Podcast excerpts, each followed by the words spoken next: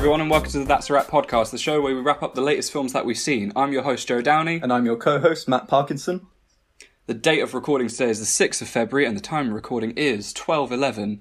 Uh, before we get into the show and our guests, just remember to follow our Instagram at TAW Podcast. That's TAW Podcast. If you ever want to suggest films and topics for us to talk about, our DMs will be open over there.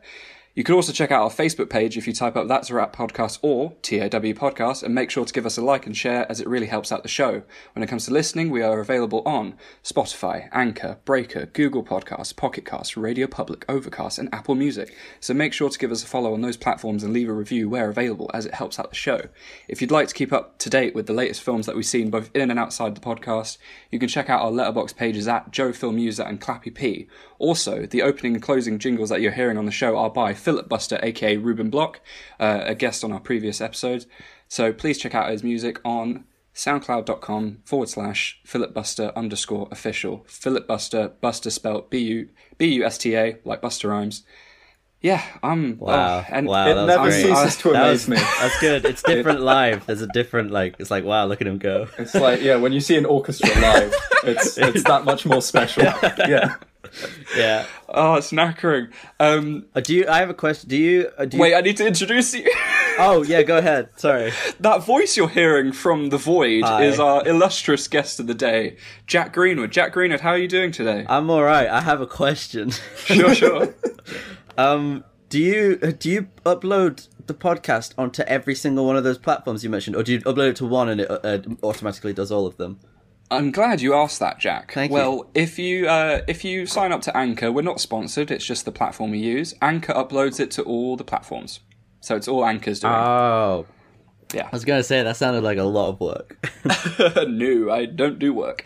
Um, but yeah, Jack, uh, tell us about yourself. Uh, what like Hi, who are you? I'm Jack. I'm a Leo. Um, I was born in August of 1998. Uh, I do improv. Uh, that's that's my that's my bread and butter. And then on the side, I'm an independent film producer. Oh snap! Um, what, what have you got in the pipeline? Uh, crack. Ah, dang. Oh, oh, classic oh, oh, you mean in the future? Oh, um, so we have a film called Saskia that's coming out eventually, and uh, we're just wrapping up post production on A Fluorescent Sky, directed by Harry Tomlin. I guess I have got something to plug. Are there uh, any any socials for, for those films or? Yeah, th- I think there's on? a there's a Facebook page for for A Fluorescent Sky, but Saskia's uh, you know Finn. Ah, yes, yes. He'll be listening to this, by the way. He'll be, also- he'll be listening and he'll be like, yeah. There's I an Instagram social Get your page. promo game up. There's an Instagram page for Fluorescent Sky as well, I think. There is, there Yeah. is as well. Yeah, there's uh, and that's that's run by Owen, who was on here on a different episode, Yes. or it was run by Owen. I don't know if it still is. Yeah, yeah. Yeah. Nonetheless, yeah, that um, that's who I am. Any any other socials to promote or Nah, that's it, man. Oh yeah, thank you, Joe.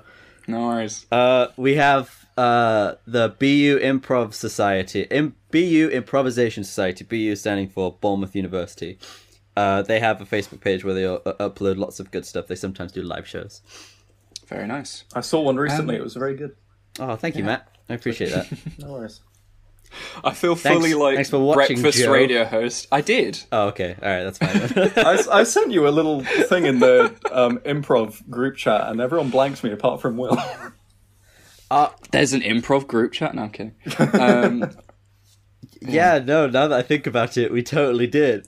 In our in our head, like he read it out loud, and we all went, "Oh, that's nice." Like he read it out. We were in a group chat afterwards, in, a, in a Oh. video chat, and Will read it out loud, and we were like, "Oh!" And then he was reading out like lots of people who said nice things, and we all just reacted.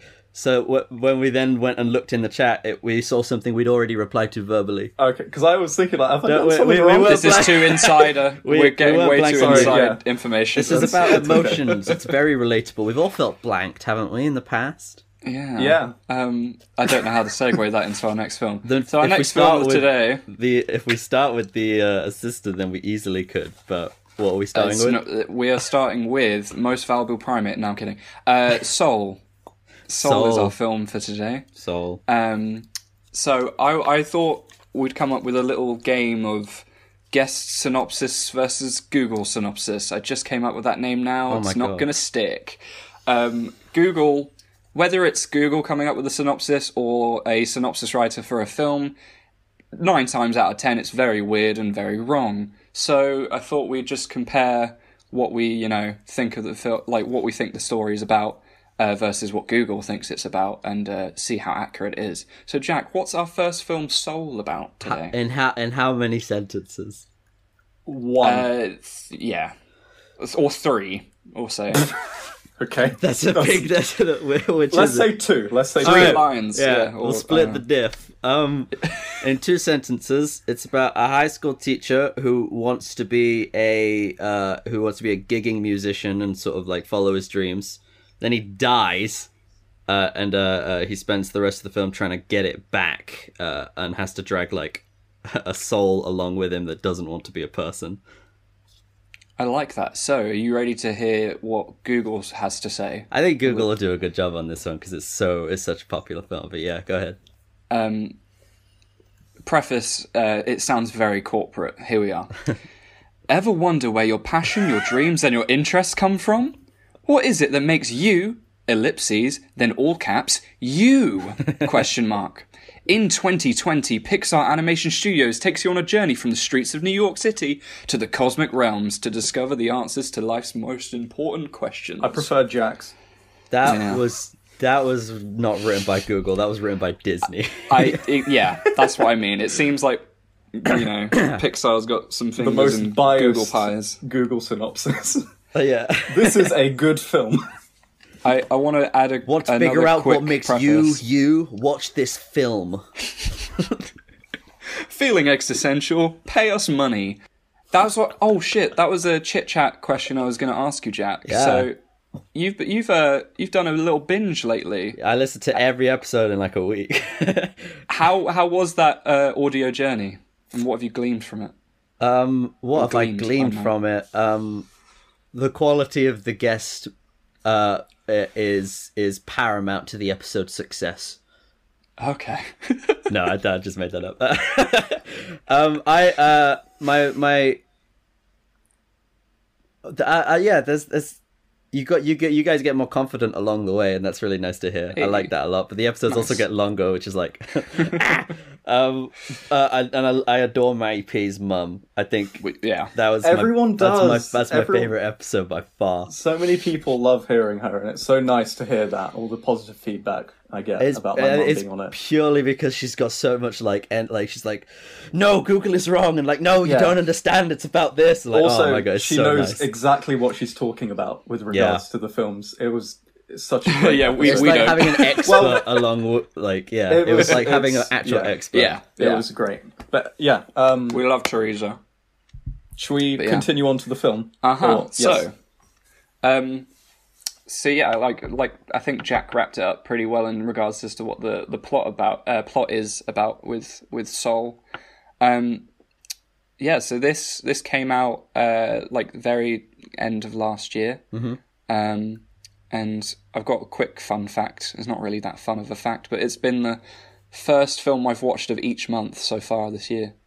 So I You- wait. began the year with Soul, and Oh, I began February, February. with Soul. Are you gonna Are you gonna keep it up Every month. every month? Just yeah, this would be a good time to be super self-reflective about like what makes you run. Yeah, in, in, especially in, a, lo- in Yeah. a lockdown. Oh gosh.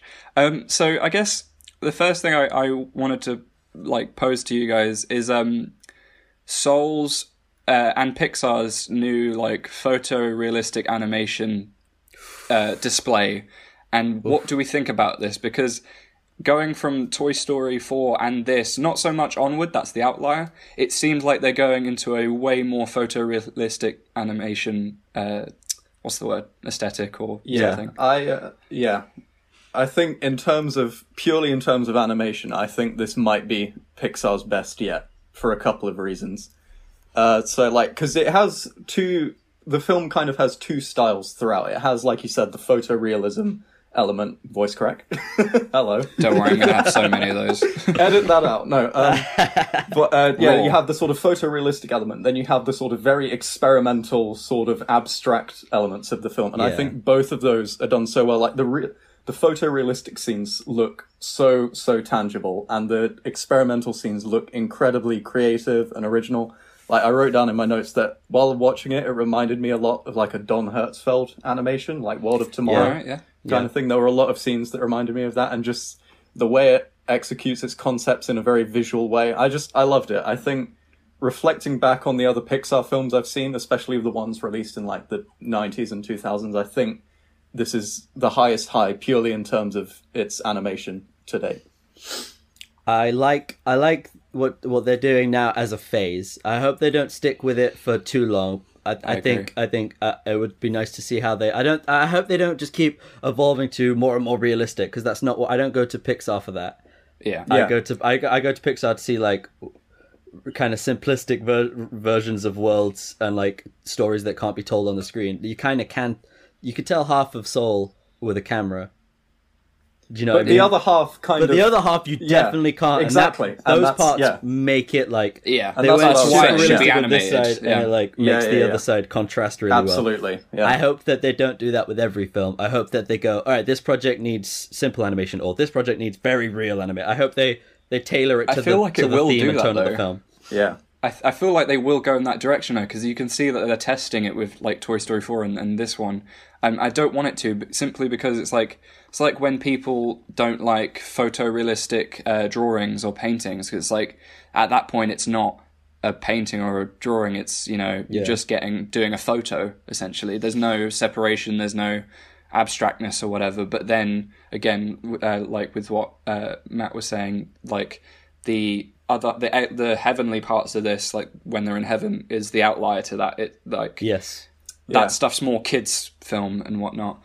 Um, Another quick And- thing about the animation, Yeah, yeah. sorry. Um, I was reading up on this film and I read that apparently Pete Docter was um, trying very hard to make sure that he avoided like sort of visual black stereotypes with this film because Yeah. the majority of the characters are uh, black and there's like you know he was mentioning that there's a long history of animation sort of portraying Right. black characters in a very offensive and sort of cartoonish way and he tried very hard and I think his co-director Kemp Powers was also What a name. trying to do that. Kemp Powers, yeah.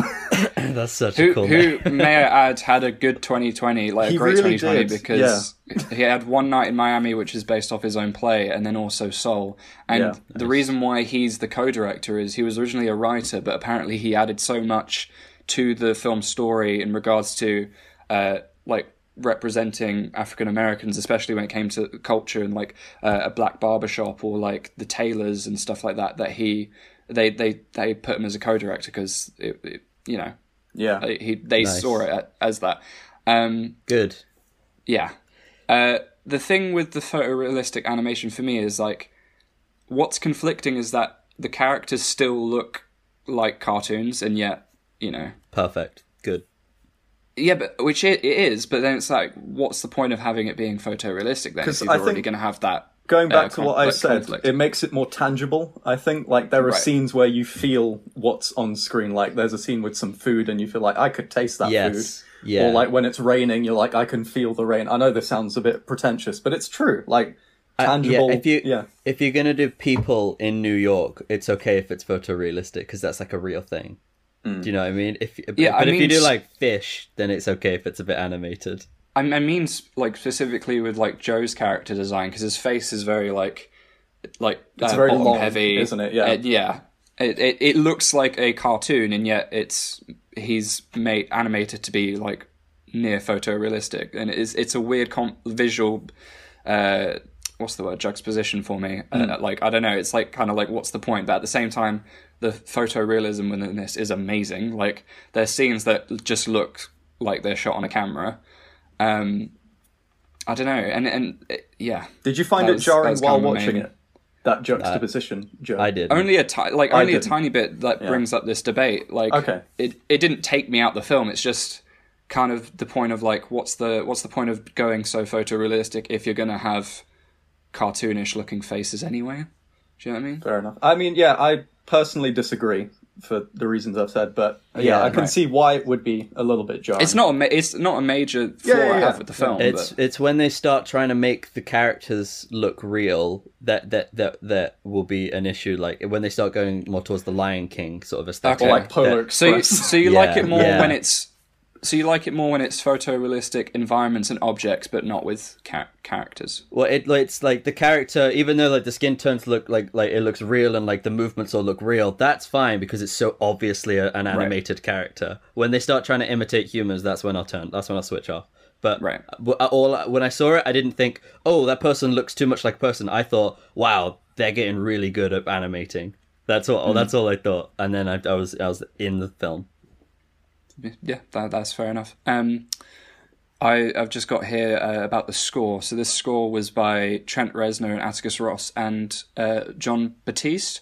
Um, originally, because I didn't know Jon Batiste was on this, I was like, oh wow, Trent Reznor and Atticus Ross are getting more and more uh, like diverse and eclectic with their scores because Mank isn't like a synthy score. But then I found out like all the jazz elements are Jon Batiste, like to the point where whenever you see uh, Joe playing the piano, that's his. Uh, they animated him playing the piano so that it can get it accurate, so it's not just random like, uh, Yeah, like yeah. fingering. yeah, uh, but I couldn't find the word. That's Uh, the word.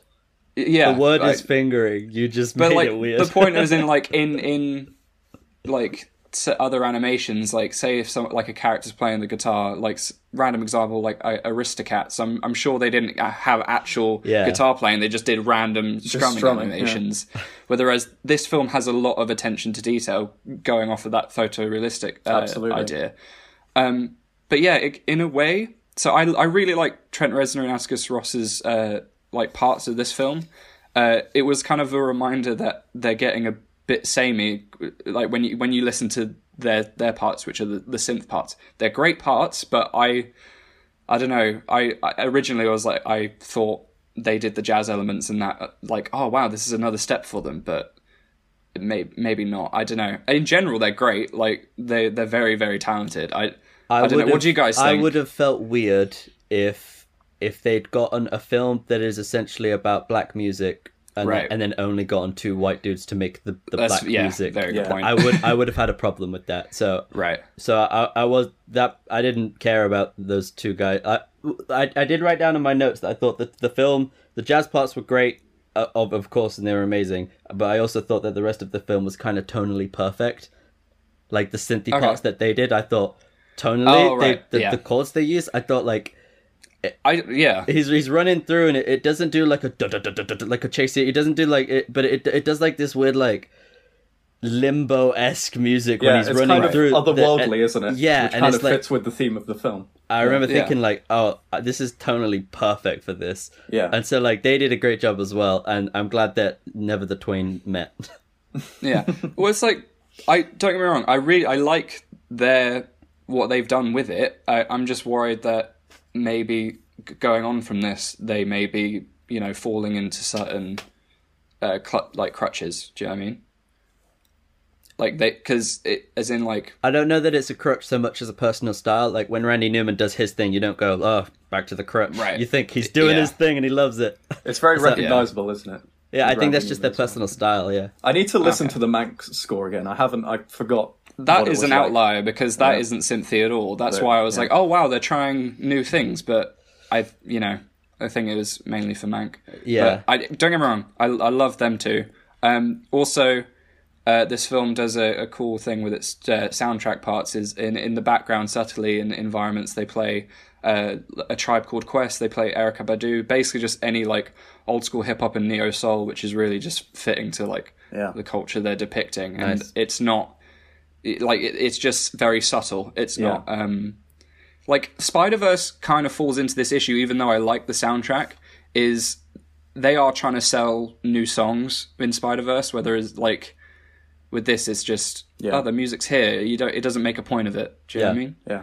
Um, what what what did you guys think in regards to just uh, like the subtle? I put needle drops, which is a pretentious term, but what, I don't know. What do you guys think of that? It's kind of a small thing, but I, I need to go back. fully and- didn't notice. I really need to go Exactly, back and that's listen how to the subtle it score. I really do. so like for example, when um when Joe first goes to the tailor to meet his mum, there's uh, these these old Erykah Badu songs playing. Uh, so there's a song called "On and On" by her playing, and then Tyrone is on in one scene.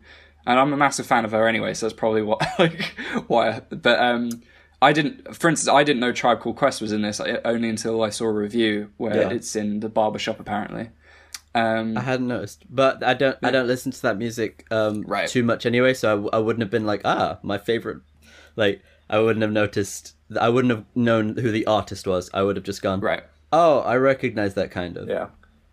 Hmm. Uh, another question. So we've talked about the animation of this. We've talked about the score. Story-wise, what do we think about this film? What are our thoughts? In regards to like story structure, Just or... like in terms of plot, narrative, characters, because like we've talked about a lot of the technical elements. I think before we wrap up on this, we should talk about what we thought story-wise. I think now I I like the film. I like the premise. I like and like I watched the first time I watched it. I was a little bit disappointed, and the second time I watched it, I was like I was just totally with it because I knew what it was. But I I would be lying if I said that I wasn't disappointed that it kind of it it it kind of had like a hack premise in the middle of it, which was. It, mm, oh, it's the, I get the what you cat, mean. The cat and the body swap, and they go around the Yeah. city doing a thing. It's kind They- of like Freaky they did- Friday or The Change Up or something.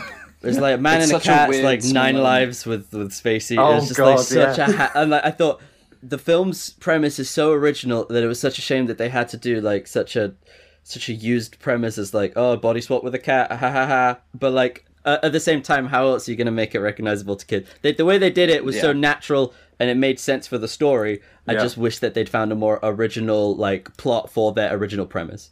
yeah. I think you could argue that this film is like three films in one in terms of structure. So you got Joe's life, and then the body swap elements, and then just existential metaphysical film, and then kind of four if you count the kid kid elements. I don't like. I I think the structure of the film is all right, but I like I I wouldn't be mad at anyone who's saying it. it you know, it gets a bit There's a lot going like, on. not Yeah. convoluted, but yeah. And I think the film's fast pacing uh, lends itself to that as well because the film feels very quick while watching it. So it's like we're over here now, we're over here, we're in this part of the plot, and Yeah. it's it's very kind of um, yeah, it's very fast paced. But yeah, I really liked the the story of this. I thought it was very well executed. I thought. Like you said, the themes are very mature and original, and I thought Yeah. the arcs that both the main characters had complemented those themes very well. The sort of idea of like finding a lust for life and Yes, you know, I living think life to the fullest. I think Joe, the main character, I think he's probably got the most depth. Like he's the most dimension. He's got the most dimensions out of any Pixar character, in my opinion. Oh yeah, yeah. And it, someone made a point. Uh, And he had the best arc as well. Yeah, someone made a point in a video that it was like really refreshing to see it like a kids film or an animated film about like a 30 40 year old guy it's like Just it's quite rare It's yeah it's really good when Pixar it's a very does, mature film does films with human characters. It's like one of my, the best Pixar films, in my opinion, is probably The Incredibles because Yeah. of just the human characters feel so natural and integrated into the plot. Yeah, And it's like Inside yeah, Out I- as well. Inside Out does it as well. Um, Up, like they're very good at people. Up is good, yeah. Um, The first, the first are. half of Up. right Well, the When first it gets 10 when it minutes gets of to Up. like the dogs and the balloon and the blah blah blah, and then it's like, all right, soul kind of does that as well where they're like oh we have to bring in some kid, kid kiddish elements otherwise you know we ain't got the kids so here's a cat here's Yeah. a body swap here's loads of colors But I feel this- like even the body swap element lent itself to some really great emotional moments. Like I'm not going to spoil too much, but there's that scene with with his mum. Like a, we kind of Yeah, hinted yeah. at it earlier. I thought that was really well done. I really liked that. I thought it was a Right. mature way of doing that.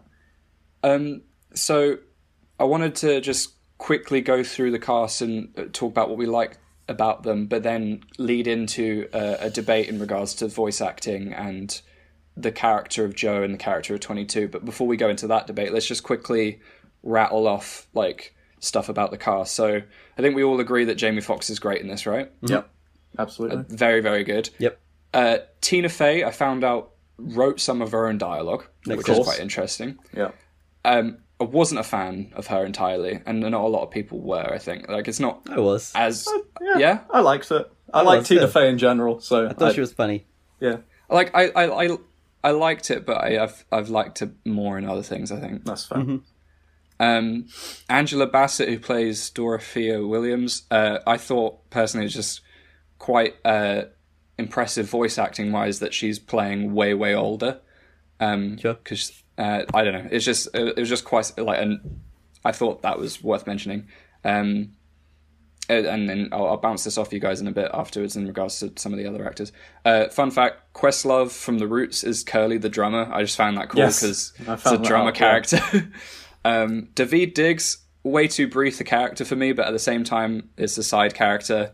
Um, Richard Ayoade. Uh, so we were talking about on the previous episode how you get certain actors for their voice, right? So you get Brendan Gleeson to be this gruff Irish Brendan Gleeson. You don't make him a Cockney, which is what 28 Days Later, did.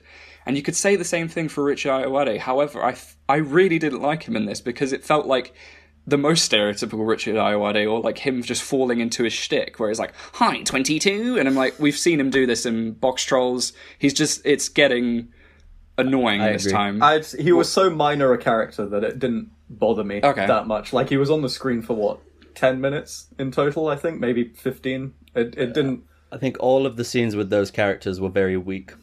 I, Yeah. I didn't like the character of Terry as well. Was kind of like the Which sort one? of pseudo. No, well they're all the called villain Terry. the little short one. Oh, so the that's, short that's that's Rachel House from Hunt from the Wilder yes, People. I recognise the Um, voice. Yeah, but it's kind I of thought like the she- pseudo yeah. villain of the film, kind of more like an obstacle, more than a yeah. Because when I saw clips from this film, I really thought that character was going to be the main villain, but they were more kind of like an obligatory obstacle yeah, for yeah. the film, not really like a fleshed out character. And yeah, they didn't do much. Their arc was they like filing, and yeah, Yeah, I, I've I've literally Sorry. this one and then Graham. Uh, so with with uh, Rachel House, I thought her her voice acting was good. However, her character a lot of time was like, we need dialogue for the kids, so we're gonna ha- randomly have her say Terry time, and it's like that's just rubbish. Um, and then last one is Graham Norton. That was a surprise. I had to Google who it was. I was like, oh shit, it's Graham Norton. What the fuck? um, I don't know. That was just. I thought he it was was impressive. I guess. uh, would you say this is a kids' film or not? Yes. uh, it can be both a kids and adult film, and that's what's very good about it. Both kids and adults can enjoy it a lot. yeah. if we didn't have a time constraint, I I could fully debate this, but it's fine. Okay. Um. Uh. Fuck. All right. One last thing, man. I like to do dissertation podcasts. Now. Okay, well, Uh. yeah. Right. Uh. La- one last thing is it. Let's just talk about the home viewing aspect of this. With. Oh, oh do you want to fully wrap up the the film, or is yeah, it? like like we, I think we've I think we've talked about the film Oh, okay. for like half an mm. hour. I've got so I've got so. Many I know, I know, I know, but I did say pick your best ones and then. I can't. They're all good. right, so fine. wrap it up. If you wrap it up in a sentence, Joe, how do you feel about it, uh, It's a very good film. It's great. Matt? Uh, yes, I agree. Enjoyable, uh, enjoyable for both kids and adults. Has mature themes, but deals with them in a fun and engaging way. Jack, Man, I had so many Ditto. points. excellent. What's Never letting guess. speaking on of ditto? What's our what? next? That's got film? nothing to do with Ditto. I know I'm doing a joke about how we often segue, and your segues are a lot stronger than mine. So Yeah. Um, I could say that segue was rather dead. Now, speaking of dead, uh, our next film is Dead Presidents. Now, Jack, give us your interpretation of what a synopsis for this film would be. All right, I wrote I wrote this down. I'm still reeling, by the way. So, Dead Presidents is about a young man who wants to achieve something more uh, and different. Like he wants to become a man, and he tries to do this via money, sex, and war. Very, very It's- interesting. the Do wanna- Google one is trash. Ah, But read it. spoilers. All right. Spoilers. You spoilt it. Uh, right. Anthony struggles to give direction to his life while trying to find the right job. Dejected, he teams up with his friends and tries to rob an armored truck carrying cash. Yeah, That's debate. That's fairly de- that. Yeah, I would say that that puts a little bit too much emphasis on like a thirty-minute period of the film, yeah. right. whereas like the whole it's it's way more about war than it is about. It really is. It's so weird the marketing for this, isn't it? I remember Yeah. Joe, you Yeah. were saying to me how I was literally- odd yeah. it is. Yeah, sorry, I don't mean to plagiarize. No, your no, no, point. it's, it's, no, no. I was, I was saying, I was literally just like the next point being is the marketing of this film, where it is marketed purely as a heist film, and the question Yeah. I have for that is, should it be marketed as that? Not I at think all. I think I kind of get why it was yeah, because I think the whole Vietnam War stuff is very, very derivative and has been done better in like a handful of films that preceded this one, like The Deer Hunter, Full Metal Jacket, Born on the Fourth of July, Platoon. Mm-hmm. Like it has elements of all of those, and it's like I I was on board with this film for like the first thirty minutes when it's just we're introduced to these characters, they interact with each other, like you're meeting everyone, they play off each other really well. Then when it got to like the war scenes, I was really just my brain switched off because I thought from a writing and directing point of view, they were really just uninspired, and I didn't care. Like there were some moments where they they were meant to be these really tragic, sad moments, and I just didn't care. I wasn't invested in them at all. And then after that all happens, there's more, and it just I I don't know. It felt really like you were talking about how Soul has a derivative plot point. This film has like a derivative hour, in my opinion. I So can I just- quickly- yeah. go off something that you mentioned earlier. That's why I was kind of like chomping at the bit. Uh, whether or not something's derivative, that it, if it's a part of the narrative, it should be marketed, surely. Yeah, um, hundred percent. And you're saying it shouldn't be marketed Well, because it's derivative? Uh, no, no, I'm saying I can see maybe if I were to guess why they didn't market Oh, it as a Vietnam War film. maybe Right. that's why, because I thought, hold on a second, is this similar to like Yeah. all these other better films that came Right. out before? We let's do a heist film instead. That's fair. I don't know. It's just I'm riffing kind of. I that's probably not the reason, but But I- then, but then, like if it markets itself thought. as a heist film, and then you go in and it's like an hour of war, you Yeah. you immediately feel disappointed because it wasn't. S- So like maybe if it was marketed as Vietnam, and then you go in expecting it to be that, Yeah. it wouldn't have been as it wouldn't have been as deflating for you. Yeah, like I've just to clarify, I'm not saying it's a good idea that it marketed itself ah, Okay. the wrong way. I'm just I'm trying to sort of reason around why it did that. Oh, okay, right. Yeah. I, Okay. yeah, sorry. I, if I'd misspoke, I, I'm not saying that I'm glad it did that because I'm absolutely not. I, I I had no idea about the marketing because I I went in blind. How, Okay. how was that experience for you? I no, I'm sorry, but I disagree with everything Matt says. I thought that was Fair I, that was I absolutely adored that film. Hey! Oh, that's Fair very enough. interesting. All I right. thought I thought that was a absolutely amazing. I, I was watching it and it was them like it was them before the war, and I was like, wow, this this is a really interesting dynamic. I like this a lot. And I was noticing things, and, was, and then like it went into the war, and I was just like, and, and he followed what his dad was gonna say, and I was like, oh, and I'm starting to pick up on what the themes of this film is, uh, because it was this guy who was like collecting money, and he was like, he said, I want to be a man, and like he's he's having sex with this woman, and like he he uh and he's talking about how he wants to go to war to become a man and then like in that and in reverse order it then deconstructs those things and those things make him into like he he grows up too fast because of those things and like Right. a- a- and like the closer the film got towards the middle and the end the more i was leaning in like oh my god what is this film i've never heard of it and I i just- I, yeah. I just i i loved this film I switched off. Like I don't normally go on my phone during films. I really try and avoid it with all films. But I was on my phone for like a lot of this film's second act. I think Joe, you sent me a TikTok during this That's film. not. I mean, and you were, you were already on your phone. Yeah, I didn't know you were No, watching I'm not it during. you. I'm not blaming you at all. I just think it's funny that like I was just able to see it because like I felt the conversation scenes in Act Two were just really basic and kind of predictable. It's like you've changed after the war, and I felt like I could half concentrate and still not miss much about what was going on. I was like, okay, this scene's doing. It's one of these scenes. I can go on Facebook for a bit. It just it wasn't. Jesus. It wasn't I- gripping me. I I'm sorry. I threw my phone across the room because it buzzed during the film. I, like, I, was, you had I the swear to opposite God, reaction. To I me. well, Our guest is more behaved than you. I Man. absolutely This was the only film that made me do it. no no no. The I- only that's, that's Well, one I of the only ones. completely understand. Like it's it's not for everyone, and Yeah. like yeah, I, I, that's and, why and I got can, so excited. Then I can because of the way that it's shot. It, it can be like I can see how it uh, can be seen as cookie cutter. Right. Um, but at the same time, I don't know. When I was watching them, I was like, "This feels like this feels real." And like, my dad was in the army, and I remember kind of, I remember how, what that vibe felt like. And like, Fair I enough, was watching it, and I was like, it was such confident direction, and the camera moved so, so specifically, Yeah. exactly where it needs to go, and it looked Yeah. amazing. And From just- a directing point of view, I liked it. From a writing point of view, I didn't. I I Also, can get from an that. acting point of view, I liked it as well. I, Can- so- Performances yeah. were good. I, I the reason that. why the reason why I got so excited that we've got kind of two ends of the opinion spectrum here is because this film has 45% on Rotten Tomatoes, which is kind of in, like an interesting thing for me because I'll admit I'm very like gullible when it comes to that stuff. Like I will if a film pops up and it's got a low rating 9 times out of 10 I'm not going to go watch it. Yeah. Whereas r- let's be honest, Rotten Tomatoes can be quite flawed in regards to its uh, It's algorithm system. 100%. Yeah, I hate. it's- I I have to learn this lesson every time. As I go on Rotten Yeah. Tomatoes, I go, "Oh, I'm not gonna watch this film because it has nothing. Like it has terrible reviews." And then like something inside me goes, "No, watch the film." And then I watch it and I go, "They are wrong." This is the first time And I've it, ever it's like, happened so many done times that. that I can't believe I, do, I haven't learned this lesson yet. I get that. Yeah. I yeah. I I'm very guilty of doing it. Like even the other day, I I mentioned that Tesla was on Amazon. I'm like, oh, it's got a low rating, and it's like I should just fucking watch it. but um, Yeah. So the film has 45% on Rotten Tomatoes. The audience score is 78%. I'm in I the usually don't trust that though, because Hereditary has a very low audience score and a very high uh, critic score. So Yeah. it's, I, I assume not a lot of people like critics have seen this film. It's very overlooked. Not a lot of people know about it. Um, it did well financially. yeah, oh, okay. It made money. It didn't lose money. All right.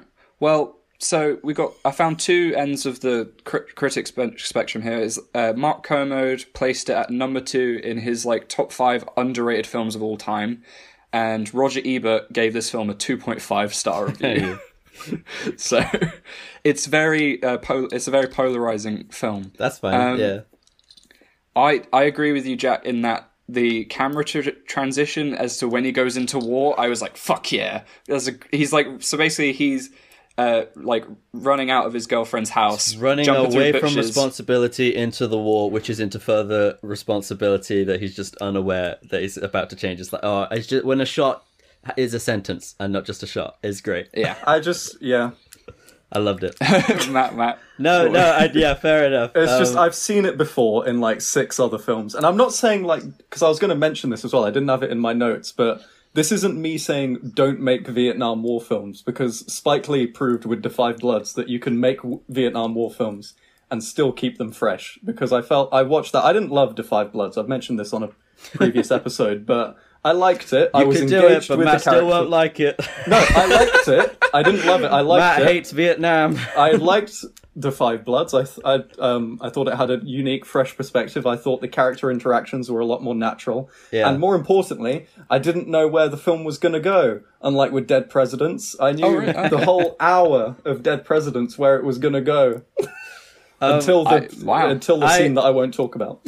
I, Right. I like yeah i kind of knew where it was gonna go but like the way that it got there i thought was was like just really riveting and like this the constructions of the scene was just very like That's understandable. every every like if what watch just watch any scene in that film and like a, cou- a few things are gonna happen.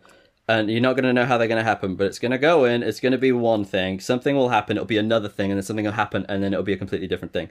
And like the film changes the, the the paradigm like three times and it's like jesus oh my god everything ah every he's, ugh, it, it, so like i don't know I, I just really enjoyed it So why I don't know if that was uh, picked up on the mic or not. Why I got excited at you mentioning the Five Bloods is when the Five Bloods came out, a lot of people compared it to this film, uh, which I'm going to Yeah. ask you guys whether or not you think that's a viable comparison. I personally disagree. I think the only similarities is that it's about Black Vietnam War veterans. that's enough of a similarity to draw a comparison i think But like, Yeah. like yeah i would compare Okay. white vietnam films yeah, all right. It's like, well, because all the films I compared Dead Presidents to were, you know, Full Metal Jacket, Deer Hunter. These are all white Vietnam War films with predominantly white characters, and yeah, I think you can draw comparisons to those as much as you can draw comparisons to The Five Bloods. Like, you know, yeah Yeah, I guess maybe why I'm a bit indifferent about it is just because the structure of them are very different, and, and I that's guess how you Oh, yeah. compare them yeah, yeah. Yeah, okay. right. Oh, oh, I'm not having a good day. Here. It would Yes, be you weird if they Yes, were. you I- if- it would be weird if they were identical in structure, because then you could Right. like, what? Why compare them? They're the same. Yeah. um, Um. yeah, Why is Keith David so cool? I Keith love him. David was my favorite part of this film. And they took his leg far. off. Ugh. That scene with him near the Oh. beginning, I won't say what it was, but yeah, thank you. Well, I won't Like- elaborate on what it was, but that was I was really excited about that. I was like, oh, this film's going to be about this, and then it wasn't. So, Yeah. what did you want the film to be about? oh no, just well, I don't know if I like was, but uh, just that scene with Keith David and Larenz Tate, I was just like, oh, okay, they're interacting, they're kind of becoming closer. I thought, oh, okay, is this going to be just about these two? but then Right. it wasn't. I, I- yeah, yeah. That's I don't fair. think that was my the reason for hating the film. Well, I didn't hate Oh, it. all right. No, but no. yeah, Okay. All right, yeah. Um, I just we got to give the man his props. He's just He's great. He's, he's the best part of like anything he's Oh in. my God. He's, he's- he's one of those actors. He's, He's like amazing. he's like Willem Dafoe or Sam Rockwell. It's like whenever you see him on Yeah. screen, you're just happy because it's like I'd I say don't care Stanley about the- Tucci as well. Stanley Tucci, yeah, Robert Downey Jr. I would say as well. But- just like whatever the quality of the film, you're like, I'm going to enjoy this Like- actor. The film has a lot of technically uh, un- unlikable characters, yet Keith David's performance is just so cool that uh, Oh. he, he gets away with it. He's- and he's also, I th- like, yeah, and also with Larenz Tate's character, there was a moment when he's back from the war. I'm like, oh, you're just you're nasty, you're disgusting, and I'm like, wait, I'm not supposed to fully like this character anyway. It's Yeah. about like PTSD and how the war changes him and stuff like that. Um, what did you guys think of both Danny Elfman's score and the soundtrack? I didn't notice the score Didn't a great deal. I have to That's admit. why I ask. I, I, it's the most forgettable Yeah. Danny Elfman score ever. I didn't. Didn't I couldn't. it. T- yeah, Sorry. I even forgot Danny Elfman did it. exactly. I think It's the such a opening forgettable credits had cool music, but like after that, there was I Yeah. don't remember anything about. although, the score. although with the opening credits, I was just like, all right, I get it. Money's burning. Come on, come on. It's been eight minutes. we have to see all the names, Jack. Come on. they, yeah, they could have done better, I think, with that part. But yeah, yeah. Um, I was speaking of the the money burning. So, what did you think of the title in relation to the characters and what the idea of dead presidents means? That sounds very SA, but do you know what I mean? Well, ooh, dead I presidents- thought about that. Dead presidents just means money, doesn't it? I think that's Yes, but it, it's also in, in reference to um, I forgot it in my notes here when old dollar bills are discarded, they're burnt, and Right. uh, there was like uh, someone was saying how it's kind of referencing how uh, not only uh, veterans but specifically black veterans when Yeah. they come back from the war in terms of medical aid and just getting like living are kind of discarded socially. Um, specifically with like Chris Tucker, I thought it was the most mature Chris Tucker performance I've ever seen. I still He- thought he was weirdly comedic in some scenes. I, It's Chris Tucker, man. yeah, I know it's Chris Tucker, but maybe Right, but like if- not out, it, not like he wasn't winking to the audience. He was funny Yeah. to no, the other characters. But just so like, yeah. I think it was fine. Some- I think peop- there were some people are funny. there, maybe there were a couple of scenes where I thought, does he need to be funny at this moment? Uh, I won't reveal. Maybe after the we've finished recording, Well, I'll say which I- scenes because I don't want to spoil the film. But yeah, I, I, I, I can kind of tiptoe around this a bit. So, why why I was so impressed by Chris Tucker is yeah, he's he has Chris Tucker elements in him, but like they the film tries to age up the characters a lot. However, the most impressive aging up was with Chris Tucker. I thought he was like, Yeah. it was just great makeup, great performing. He made himself taller, but like the way he his like body language was and everything, and it was supposedly commenting on elements of like Agent Orange with with war, war vets, and I was like, oh, this is. It was just a very, for lack of a better word, interesting element for me. Um, If you could sum yeah. up the film, how would you sum it up? I, I don't. Let's come on. you You were warned. you were warned. I know, I know. It's not my fault. How would you I sum like it up? I like talking for a long time. Uh, it's a very polarizing film, but it's worth having more eyes on. Um, Hmm.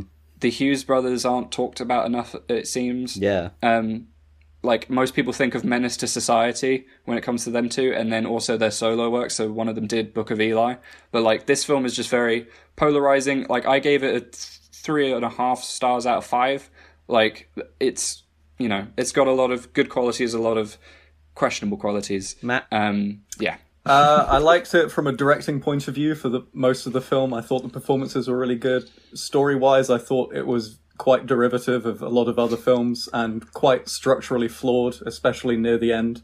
And yeah, I wouldn't necessarily recommend this film, but if you unless you like the Hughes brothers or very much like any of the actors in it, I would yeah, I would recommend it if you like those people. Keith David, Bokeem But like in isolation, I wouldn't recommend this film. I would say. Uh, eight out of ten. Oh, that was great. Watch it. nice. There we are. So what's All- this? Uh, what's all this? across the board? What's this next film we're Speaking gonna? of eight out of ten, uh, Oh shit! All right. Um, yeah. So, do you understand? well, did you not want to? Do you want to not do your synopsis? Huh?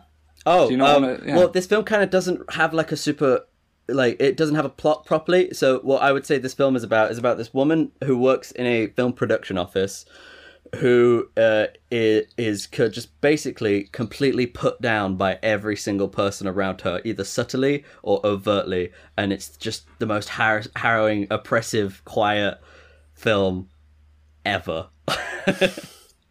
Now, What was Google, has, say? Google has an interesting. All right, here we are. Jane, a recent college graduate and aspiring film producer, just landed her dream job as a junior assistant to a powerful entertainment mogul. Her day is much like any other assistant making coffee, ordering lunch, arranging travel accommodations, and taking phone messages. But as Jane follows her daily routine, she grows increasingly aware of the abuse that insidiously colours every aspect of her workday an accumulation of degra- uh, degrade, degrading uh, against. Uh, against which she decides to take a stand. It's it's the most Hollywood fucking bio ever. It doesn't fit And the tone of the film Yeah, Exactly. yeah. at all. If I, thing, if I read yeah. that, I'd watch that film and go, "What?" yeah. this is both this and Dead Presidents are very interesting cases of studios struggling to market their films. Yes. Because the poster for this ha- has like Julia Garner like profile and a bunch of pictures of women behind her, and then this bio, and you think of something like Bombshell or something. Yeah. Whereas Yeah. this is like the most subtle indie documentary, blooming low key film Yeah. Yeah. in the world. And it's interesting you say documentary because Kitty Green, I think she directed documentaries before this, didn't Yeah, she? this This is is her her first first narrative. narrative. yeah. Yeah.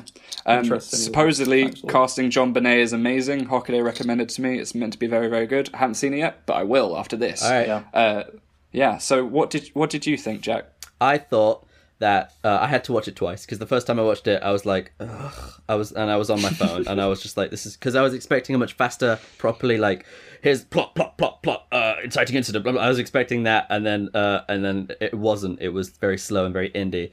And then the second time I watched it, I sat, I, I paid attention, and I liked it a lot more. But I, I real it's never going to be traditionally like it. Ten years from now, people aren't going to be like, "Yo, you got to watch The Assistant."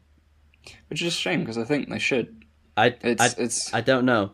Maybe film students will, but I, not like, yeah, I don't. I know. mean, in regards that. to the topic, though. I think it's. I think that its fidelity to realism holds it back from being like the most engaging type of film that it could be because it's so realistic. I think the best way to tell a story about something is not always to just tell a documentary version of it. I think sometimes Right. employing a bit of fiction, you can make your point a bit better. Yeah. Uh, but Hmm. I but I did like the details. I did like the subtlety. Did you know? Did you know the uh, the medicine? I googled it that she puts in the um thing with the needles. That's erectile dysfunction medicine. medicine. oh so, snap! yeah. I just- that's a didn't know very that. interesting- I the googled it afterwards. benefits of and I was watching like, twice. Wow. Okay. yeah. Damn. Well done. Yeah, Matt, get off your phone. So no, like, okay, I wasn't on my phone for this one. no, I'm joking. I'm just saying in general. Um, yeah, it kind of yeah, it demands that you pay attention to it a little bit. Yeah. Um, yeah. I, Yeah. I completely Matt, you, agree. you with- mentioned. Oh, sorry.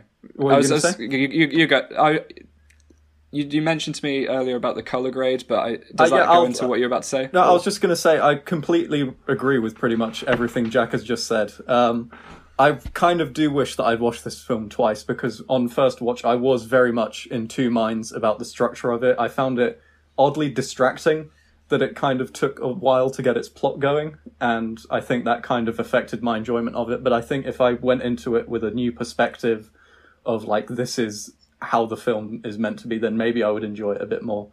Yeah. Uh, from a directing point of view, I really liked it a lot. I liked the sort of drab and bleak tone it had. I liked the cinematography a lot. Joe, you were mentioning that. Um, I like the sort of off greens that every scene had. It made it look like just the seedy underworld that it is. I think Right. yeah, I think on a thematic level, the film's really good. Talking about the systemic workplace harassment, I think it's very important we get films like that, especially from female directors and female writers, because I think that's those are voices that need to be heard, fellas. Mm-hmm. but yeah, I do feel like I should revisit this film, and I maybe I should have revisited it before the podcast because I think I might have had more. I, I could have articulated my thoughts on the film better after a second watch, I think. But yeah, I I definitely liked it more than I didn't like it. Like I think both with this and Dead Presidents, I think the reason I was on my phone for Dead Presidents and not for I'm, this I'm film. really messing around, by the way. No, no, no, but it's an interesting point because I think the reason I was on my phone for that is because I knew exactly how it was going to unfold until Okay. the weird Yeah. scene at the end of Dead Presidents, which I won't talk get about. But but with this film, I was constantly thinking, hold, what's going to happen? Is something happening? There's nothing happening. What's happening? Right. and then as I wasn't on my phone, I was completely, utterly focused. But that, yeah, it was. Yeah. It it demanded my attention more, I think, and that's why I think it's. Uh, I I liked it. I I definitely liked it, and I do think I need to watch it again. Yeah. I, I like how you're saying with how it's demanding your attention because when most people say that, you think of something like really flashy in your face. Yeah. This isn't it at all. It's so subtle and quiet, and I yeah. th- it, that just represents the the world that it's depicting very well. Um, I think the filmmaker being a, the documentarian really helps with this, but at the same time, I understand the debate of like you need a bit more fictional elements in order to. Uh, what what would you say, like, in order to increase the plot forward, or just to engage viewers? Like, what what were you referencing in regards to that? So like just if you if you add a little bit of um a little bit more drama Okay. just so that we like I, I don't know that like te- the best way to tell a story is to just say exactly how it would have happened in real life because you end up with all these digressions and what you end up with is not a super memorable story like they're super like compelling or affecting what happens is you end up with a film that you have to watch twice just to just to catch Yeah. um, which like with some films is cool but like i don't feel like i i have i don't want to have to watch a, a film twice i want to want to Yeah. watch a film twice and So i I feel with this feel- film i had yeah. to and it was like uh and i, I think like- that's what realism does yeah it carry could have had more plot points and still kept its sort of very bleak tone. I think because this Yeah. sort of very minimal storytelling does contribute to the like the like I keep saying the bleak tone that the film has. But I do think if it had more than twenty minutes worth of plot in its eighty minute runtime, I think it could have, you know, still executed its themes in a very convincing way. I don't know. I do need to watch this again because It- my it is- thoughts it- on this are very half baked at the moment. it does serve as a very good roadmap as to how like workplace quiet like silencing actually actually what that actually looks like Yeah. it, it looks like it's still two- somehow very stressful. it looks like Yeah, two dudes is. stood really behind is. your shoulder writing an email for you about how this Yeah, is the yeah, best yeah. opportunity you've ever had and uh, Yeah, and you're yeah. very lucky and you're very sorry and it'll never happen like that's what it looks like and like Yeah. that's very interesting i like I don't that a know lot if I wasn't watching this film with a critical eye for a podcast, I might have enjoyed it even less. I, I Possi- can yeah. understand that because honest, honestly, like I um, oh God, I've lost my train of thought now. Uh, like I knew this film was going to have an ending where your average person, that sounds pretentious, goes, uh, "Oh, is that it? Like it just ends? Yeah. Like question mark?" yeah Um, but that's the debate with like so-called like real life n- air quotes not no plot films. Like the Mike Leigh is very similar. Is because these films are so real like based in realism that you could you could argue they have no plot, but they do because it's about the stuff is still happening to the characters and they have a journey. It's just not as uh, open in in the visual of the journey. Like Yeah. it's very subtle stuff like sitting on your own and reflecting on what's just happened. Like like the character sitting on your own and reflecting on what's just happened and whatnot. Um, Yeah. and I'm I'm losing my point but uh, uh, real quick, what do you guys think in regards to the sound design? And then we'll yeah, uh i like that quiet things were loud I agree. I like that a lot Yeah. because that's like that's how yeah when when things are awkward, quiet gets loud, Yeah, and I like yeah. I like that a lot. I, it added to the to the uh, atmosphere of oppression. Yeah. The only thing I'll, I'm not too much of a fan of, and I understand why they did it, but like the uh, the boss's voice is way too quiet on phone calls. Like you Yeah. can barely hear him. I watched this with my mum, and we both struggled to hear what he was saying. Like we had, Mm. because I had, my mum was asking, "What did he say?" And I was like, "It's okay. It was a threat. It's fine. You don't need to know what he said. Just know Yeah. the purpose was it was a threat." Yeah, Yeah. But that's that's the intention is that you never see him, and it, it's this Yeah. faceless uh, antagonist, and that's kind of how it can be like. Yeah, But at the same time, I can't hear the fucking dialogue. So, yeah, but yeah, um, I agree. yeah, and then Julia Garner is great. That's that's my Yeah. last major point. I only know her Uh, from she's Ozark. very great. but yeah, she's yeah, very good. she's great in that as well. How- Um, how would you, very uh, good protagonist? How would you uh, wrap it up? and that's a wrap now. Uh, it it's a very quiet film that more people need to see in regards to the topic and how like not to Hollywoodize a topic. Do you know what I mean? It's a very good Yeah. like thesis on that. Um, but I can understand why people would say that's not entertaining. Yeah. if you're going into into it for drama and entertainment. What do you guys? How would you guys wrap that up? I say I, I it's a very good sort of like first look into like first wave of films about this issue. I hope Yeah. that it paves the way for for for more that that that go for uh, a little bit more like style. Because it, it for me it wasn't super compelling, but I enjoyed it. I did enjoy it. I'd probably give it like a six out of ten, maybe seven. Okay, if I were to uh, do a quick wrap up of the film, I would say that it's very well directed. I think the themes are not only executed well, but they're absolutely necessary, especially as they're told from a voice of a female writer director. I do think that you would enjoy this film more from a critical point of view rather than an audience, but I think um, it's still, you know, it's still a good film. I like the direction it went in, and I like the sort of somber tone that it had in it. It was it was a well made film. I'd recommend it. Uh, yeah, I think that's that's that's been an interesting one. I uh, I just want to talk forever, apparently, Uh, I, especially with Soul. yeah. yeah. Um, I got nothing else to say really. I've I've kind of hit a brain blank. excellent. Should we say those magic words? Should we say those magic words? I think should we get the guests to say them? 'Cause- Oh no no no no no! This is this. I don't want to infringe. How about don't? we each? There's three, Yeah, there's three words. There's three words. Each of us says one word. Jack, you say the first. I'll say the second. Joe, you say the last. That's Uh. Rap. Hey. Yay.